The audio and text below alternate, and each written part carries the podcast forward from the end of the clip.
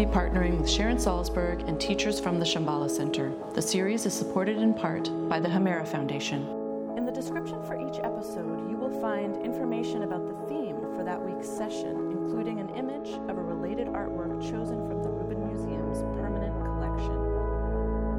And now, please enjoy your practice.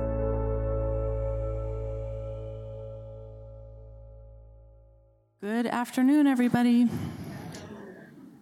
Welcome to the Rubin and to our weekly mindfulness meditation practice. My name is Dawn Eshelman. For anybody who's here for the first time, anybody? A few. Welcome. Great to have you. We have been talking this month about focus, the element of focus, and what that has to do with our meditation practice.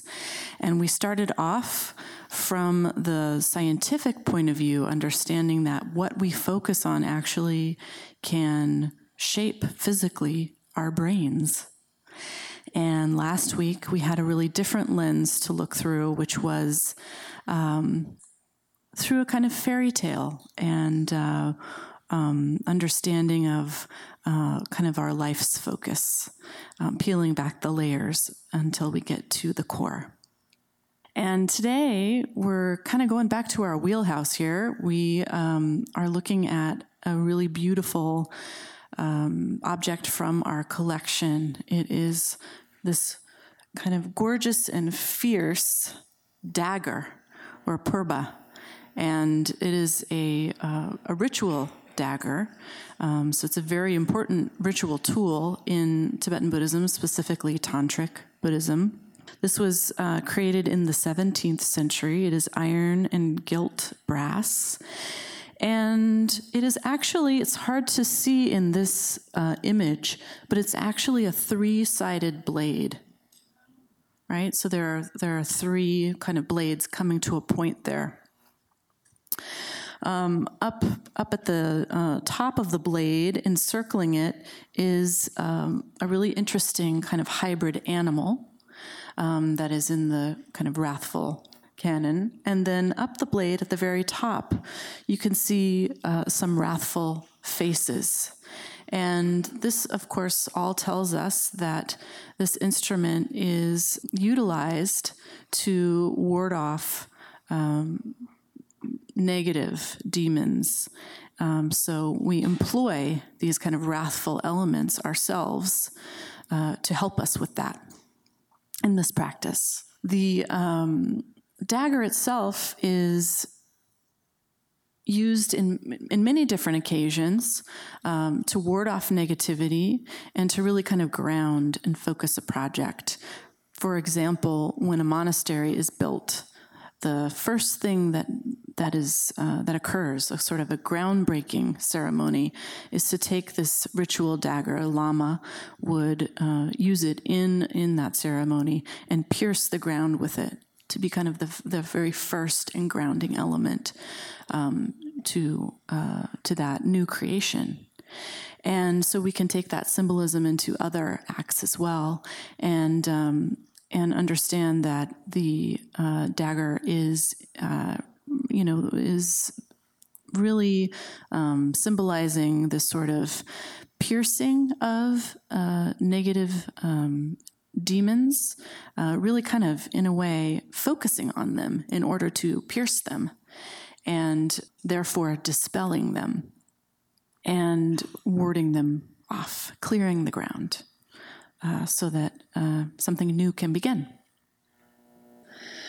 So, uh, we are welcoming a new teacher here today, and I'm delighted that she can join us for our series. Uh, Dr. Shante Paradigm Smalls is here with us today.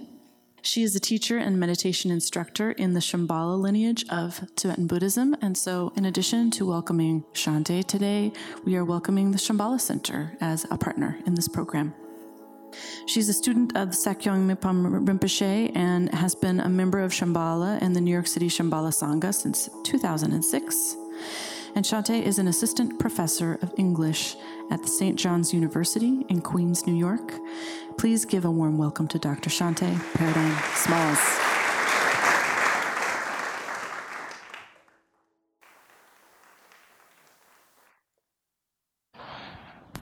Good afternoon, everyone. Can you hear me? Yes. Thank you. Um, so thank you so much, Dawn and the Rubin, uh, Sharon Salzberg, and the New York Insight Center for welcoming me and Shambhala um, back to the Rubin. Um, uh, I think Ethan Nichtern used to, Shastri Ethan Nichtern used to teach here, um, who is also uh, a member of Shambhala, my meditation instructor. And um, I'm really excited. Thank you all for coming out on your lunch hour or uh, this time. Um, it's really lovely to see all your faces. And this is really on the spot. So that's great, uh, talking about focus. Um, there's a real sense of being on the spot with you all. And um, I hope we can have a nice, um, give a little pithy uh, talk of relating the purba to um, more meditation practice. Um, then we'll practice for about 20 minutes of a guided meditation with enough space for you to kind of sit. Um, uh, and we'll walk through that, and then we'll have some Q&A. Okay, so I'm gonna, my notes here.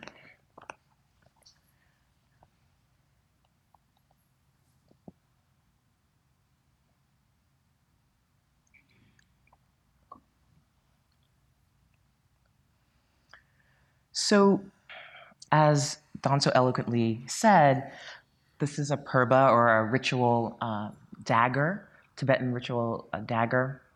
Um, and you can learn more about this particular dagger, uh, I think, after, uh, during the tour. Um, but I'm going to talk about the principle that this purba, or the principles that it represents. Um, so one of the elements is this, the three-sided aspect, this three-sided blade. Um, and it has to do with the um, three Buddhist realms, um, uh, heaven, earth, and humanity, or heaven, earth, and environment, depending on translation. Uh, and not heaven, maybe as we might uh, typically understand it, uh, but the qualities of um, view, um, earth, and kind of practicality, and putting those things together. So um, this this purba um, um, represents uh, enlightened action. Um, and so it's associated with um, yidams or meditation deities, but particularly Vajrakilaya, who is the Buddha of um, action, of enlightened action. Um, and that, uh, that deity um, is from the Nyingma lineage. I don't know how much you all know about the different schools of Tibetan Buddhism, but uh, the Nyingma school is the um, oldest school. Um, and so in Shambhala, the Vajrakilaya practices were introduced actually not that long ago, about, about a decade ago, the practices themselves are, of course, very, very old, as old as the Nyingma lineage, but in our tradition, um, they had only been practiced by um, our lineage holders, um, and then they were introduced to senior students, and so in the last decade, they've rolled out um, as uh, as as practices. Actually, as I was preparing today, and I was sort of, oh, like maybe I could find something, and I found in one of my chant books actually a the daily practice for Vajrakilaya, and I just sort of thought, oh, that's really auspicious. Um, so the purba, or the practice associated with, uh, with Vajrakilaya, um, is focused on removing obstacles. So yeah, phys- physical obstacles, but also working with obstacles of mind, obstacles in our lives, um, and protecting the environment um, of truth and kind of kindness. Um, and those things flourish as a result of kind of that genuine action.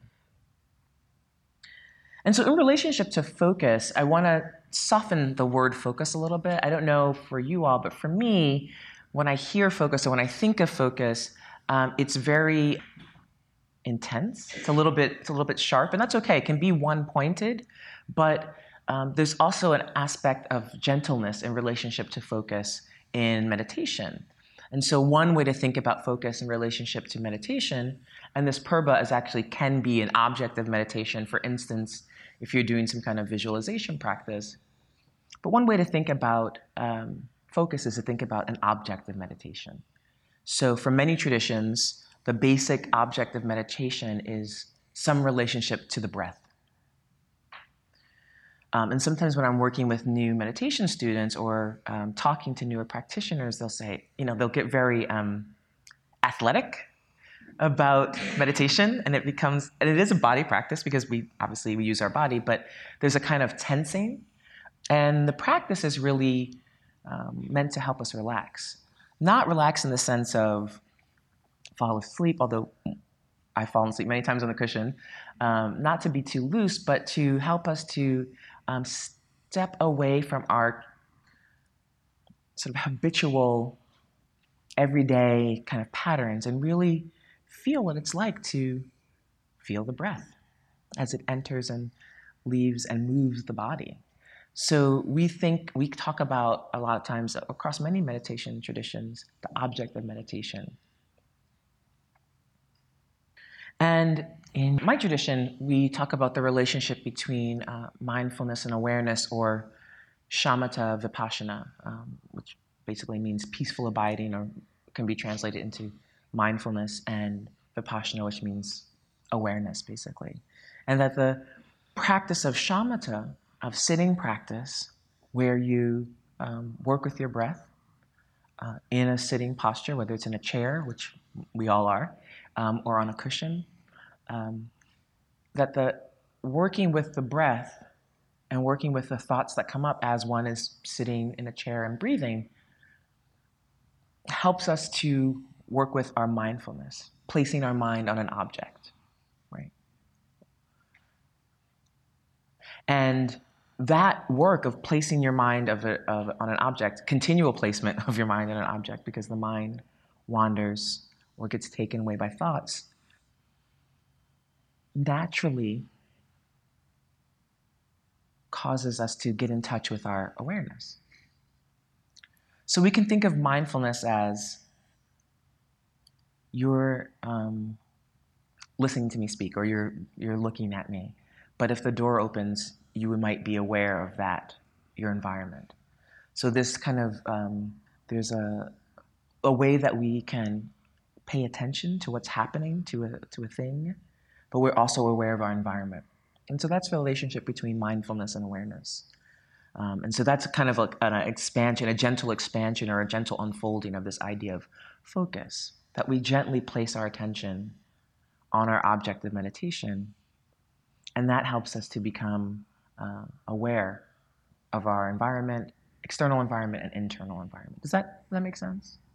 Um, and then I just want to say one last thing about um, this in relation to the connection between um, meditation, uh, the sort of the ritual or the um, idea, uh, concept of the purba, and uh, how that's sort of enacted in, in certain, or thought about in certain uh, tantric um, traditions. So one of the uh, concepts that this purba is related to is something called the four karmas. Has anyone ever heard of the four karmas? So this has to do with um, skillful action. And it sounds actually really, really cool. Um, and it is really, really cool, but it's much less um, uh, kind of violent than it, it, sounds. So they're, they're related uh, to these four concepts of pacifying, enriching, magnetizing, and the purba would also be associated with the last one, which is destroying.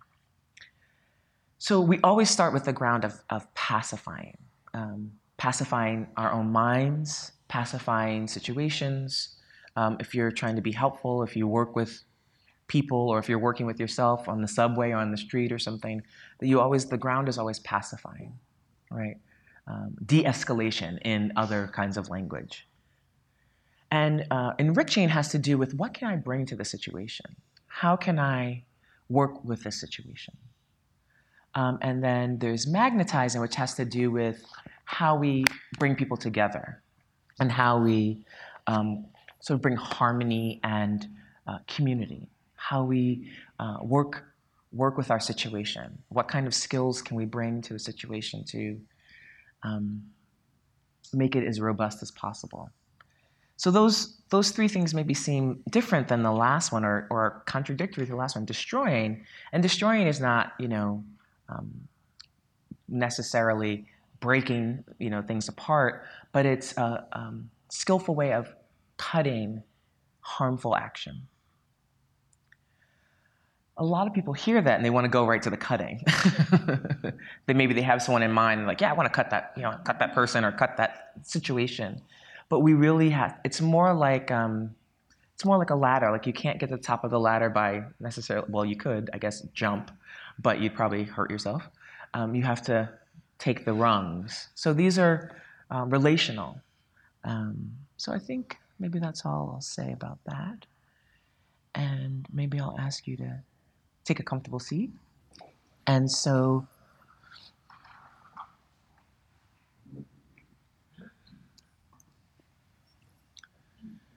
So um, I assume, how many of you um, meditate? Wow, that's great. So, and do you meditate regularly? Is that a great, excellent? How many people do not meditate? Okay, thank you. One, two, okay. Um, that's okay as well. So I, am assuming many people have different practices. Um, perhaps you belong to a, a, particular tradition or you have a particular way of meditating, and that's excellent.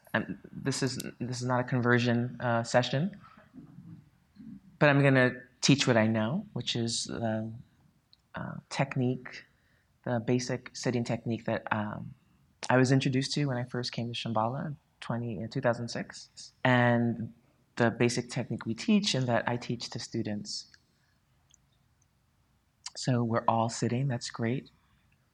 And if you can, um, uh, the most thing, the most important thing is to be comfortable and to try to have a sense of relaxation and a sense of um, feeling your own inherent intelligence and your own inherent beauty and humanity, which is such a gift. The gift of being alive and being with each other. In terms of the physical technique, we, as you all are, we sit upright with our feet planted firmly on the ground. So, the bottom half of the body, there's a sense of groundedness in the earth. Uh, let me just stand up for a second. If, hopefully, that's not too, um, but um, there's a sense of groundedness in the earth almost like mountain pose, if you know that from yoga.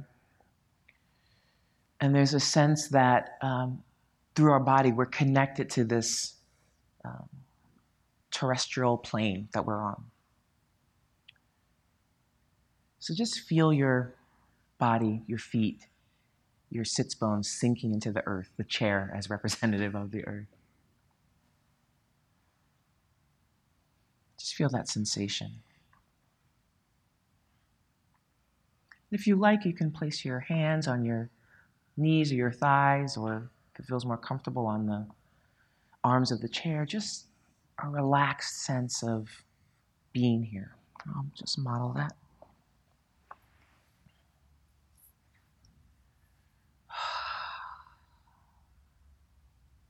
Upper part of your body is upright.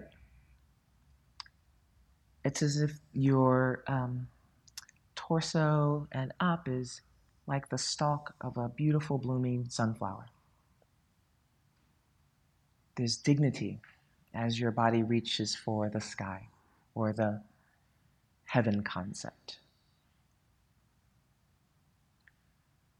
And the front of your body is soft and relaxed. It's open. The heart center, which is the not quite the heart, but it's the center of your being, in your chest area. The heart is also in Tibetan Buddhism, the heart and the mind are one. So the heart is actually located, as they say, the heart is the seat of the mind. The back of your body is firm, not tight, not rigid, but just upright, supporting you. So you work with the balance of soft front, firm back, right? Okay, great. Now, here's where it may be a little bit different for some of you. And if this doesn't feel comfortable, feel free to disregard this instruction.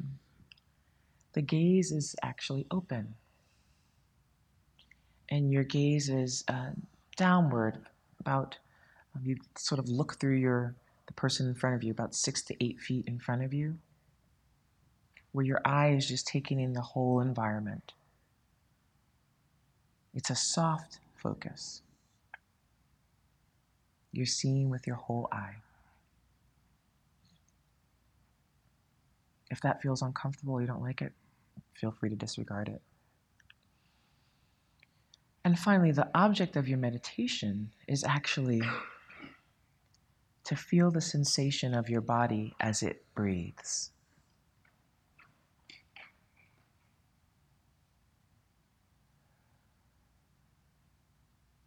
Feel the sensation of breath coming in and as it goes out, and just place your attention on that sensation of the body breathing.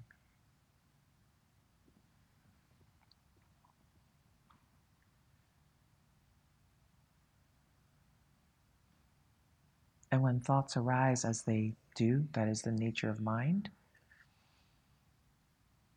if they take you away from your object of meditation, which is the sensation of the body breathing,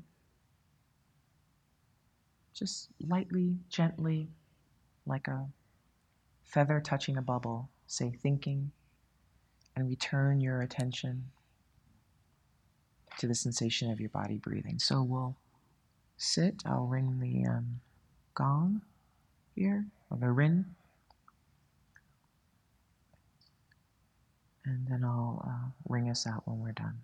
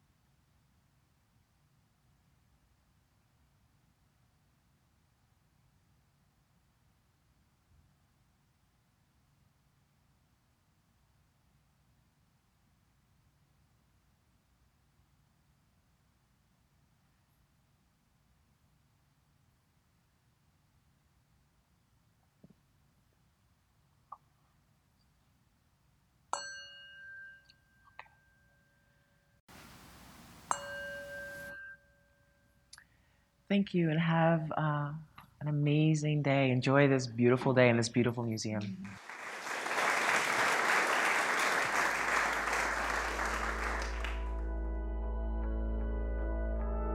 That concludes this week's practice.